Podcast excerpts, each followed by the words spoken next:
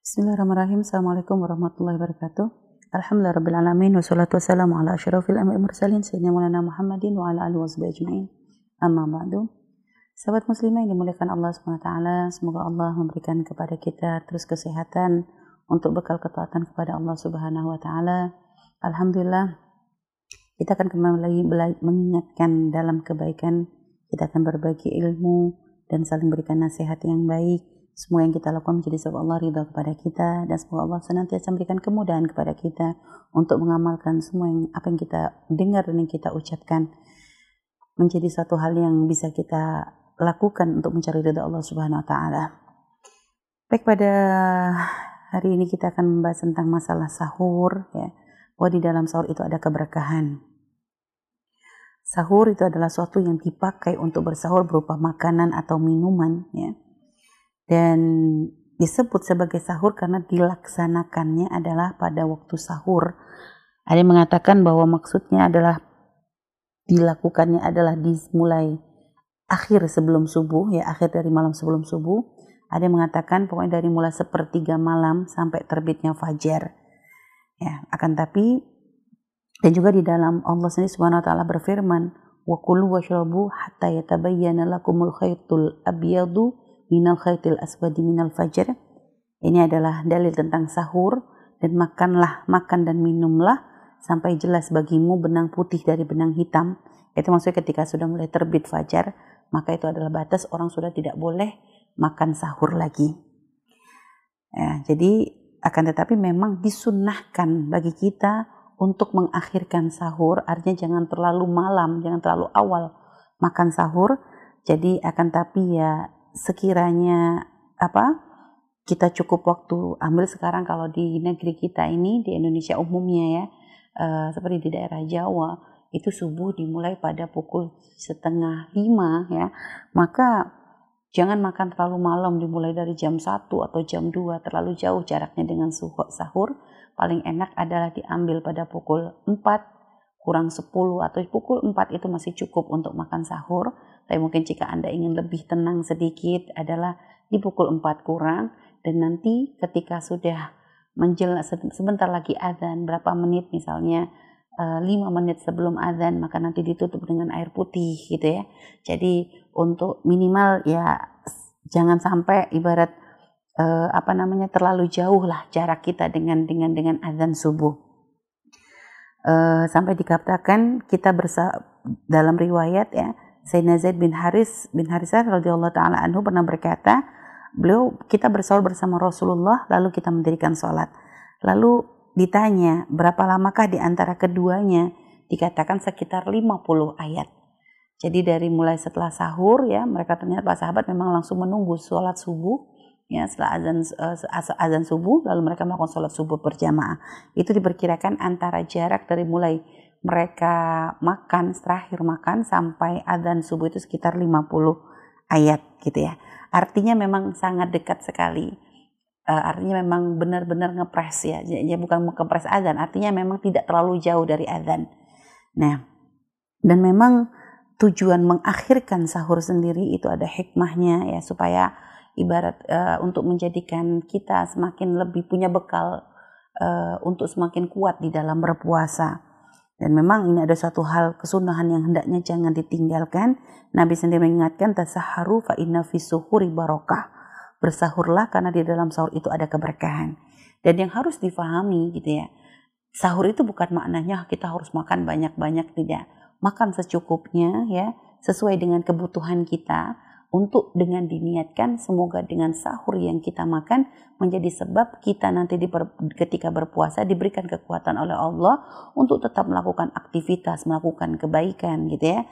Jadi jadi seperti itu.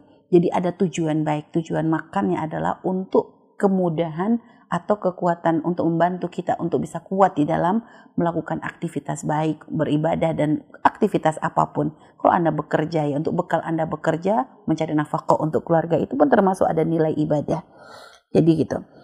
Sampai dikatakan Nabi sendiri dalam riwayat menyebutkan fadluma fas uh, fasluma baina siyami wa siyami ahlil kitab aklatus sahur.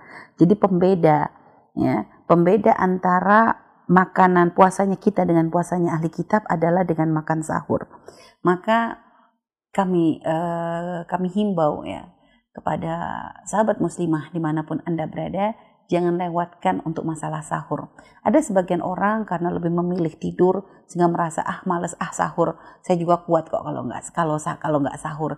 Memang benar Anda kuat, akan tapi ketahuilah di saat walaupun Anda merasa kuat. Ya, Anda merasa kuat walaupun makan tanpa sahur, tapi ternyata Anda memaksakan diri untuk bangun sejenak.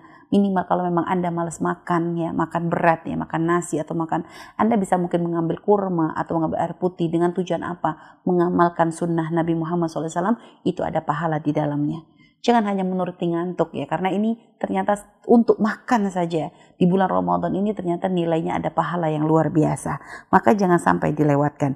Dan memang terkadang ya makan sahur itu menjadi suatu hal yang sangat berat untuk dilakukan, karena ya memang kita tidak terbiasa, tidak semua orang terbiasa bisa makan di pagi hari, sehingga kadang ada yang memang makan sahur itu merasa berat banget, tidak bisa nelen, nggak bisa ini, apalagi mungkin kalau yang anak-anak kecil, mereka kadang lebih milih tidur deh daripada sahur. Maka kita sebagai muslimah, ayo kita harus punya cara bagaimana untuk uh, memberi, menyemangatkan keluarga kita, khususnya bagi para ibunda yang mempunyai anak-anak, yang apalagi jika anak-anak masih kecil, Uh, dalam proses ya usia-usia sembilan tahun, saat mereka sudah punya kewajiban berpuasa, ya delapan tahun atau tamyiz ya tujuh tahun, saat mereka mulai kita diberikan kewajiban untuk mendidik anak-anak kita puasa, maka kita harus cari cara bagaimana cara supaya anak-anak kita semua tetap bisa semangat sahur.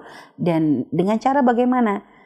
Sebelum sahur ya, di malam hari ketika mereka masih fresh segar, kita berikan pemahaman besok pagi kita akan sahur ya di awal-awal Ramadan. Tentunya sebenarnya saat ini e, diberikan pemahaman bahwa nanti malam e, su, nanti besok sudah mulai sahur. Maka ayo semuanya semangat, karena dengan sahur itu ada pahala besar dari Allah subhanahu wa taala dan berarti telah mengamalkan sunnah Nabi. Jadi berikan semangat. Ya, jadi kasih motivasi kepada mereka bahwa ini bukan hanya sekedar makan untuk kuat saja, tapi dibalik itu adalah untuk mengamalkan apa yang diperintahkan oleh Rasulullah shallallahu alaihi wasallam. Sehingga itu menjadi sebab keberkahan, itu yang menjadi sebab kebaikan, itu menjadi sebab pahala ya di saat kita menyambungkan urusan kita dengan Rasulullah shallallahu alaihi wasallam. Maka usahakan sebisa mungkin, ayolah kita tidak meninggalkan kesunnahan ini. Dan juga perlu diperhatikan, umumnya di daerah kita, di negara kita, ini nanti ada pemberitaan imsak-imsak ya. Mungkin sering didengar oleh para sahabat muslimah, maka ketahuilah imsak itu bukan berarti berakhirnya waktu sahur, enggak. Imsak itu sebenarnya adalah peringatan bahwa waktu sahur tinggal sebentar lagi. Biasanya jarak antara imsak dengan azan itu diumumkan kurang lebih ada beda sepuluh menit. Dan sepuluh menit itu masih cukup untuk makan. Ada sebagian orang yang awam yang tidak mengerti, kadang menganggap bahwa imsak ini sudah dilarang untuk makan. Sehingga kalau sudah imsak, oh berasa sudah harus, gak boleh lagi makan. Sehingga kadang ada yang marahin anaknya, udah stop makan, sudah selesai, sudah ini. Tidak, kalau masih imsak masih boleh. Cuma mungkin sudah mulai harus bersiap-siap untuk e, misalnya mungkin membersihkan gigi karena mungkin tadi ada sisa-sisa makanan yang masih menempel ya. Saya itu mungkin ya sekalian juga e, diusahakan memang artinya sudah semakin mendekat waktu subuh. Jadi nanti diusahakan kalau pokoknya satu menit dua menit atau satu dua menit mungkin misal sebelum azan, perkirakan, jangan terlalu ngepres. Khawatir nanti kalau pas kita e, paling tidak kita tutup dengan minum. Kita tutup dengan minum ya, makanya jangan terlalu ngepres, jangan nanti kalau sudah mulai ada suara azan bersaut-sautan di luar baru kita minum, tidak, itu nanti bahaya. Khawatir ternyata sudah waktu subuh berarti puasa kita nanti batal. Jadi akan tapi kalau masih masih masih kita yakin dan memang belum ada pemberitaan dan memang kita sudah bisa memperkirakan bahwa azan masih belum masih belum dikumandangkan ya, maka ambil terakhir waktu terakhir adalah untuk minum ya, untuk minum sebagai penutup dari sahur kita. Jadi itu, jadi eh, para sahabat muslimah dimanapun Anda berada ya, makanya waktu kita sebelum Ramadan juga sudah banyak mensuarakan kepada para ibunda-ibunda, sebelum Ramadan tiba ayolah kita tuh mulai berpikir untuk mulai membuat mengatur menu ya, karena itu juga jangan dianggap remeh, mengatur menu sendiri itu juga dengan tujuan untuk menyenangkan keluarga ketika berbuka juga ketika sahur, terutama untuk sahur, karena biasanya yang punya anak akan merasa akan merasa akan akan merasa berat untuk bisa apa namanya, yang punya anak, kadang anak-anak merasa berat untuk bisa makan sahur, maka para ibu harus punya cara bagaimana menjadikan ibadah sahur menjadi suatu ibadah yang dengan senang hati dilakukan oleh anak-anak kita. Baik, ini saja insya Allah, semoga Allah terus berikan kemudahan-kemudahan kepada kita semua untuk terus mencari uh, kemuliaan di bulan Ramadan yang dipenuh berkah ini insya Allah. Ini saja, wallahu a'lam bishawab, wassalamualaikum warahmatullahi wabarakatuh.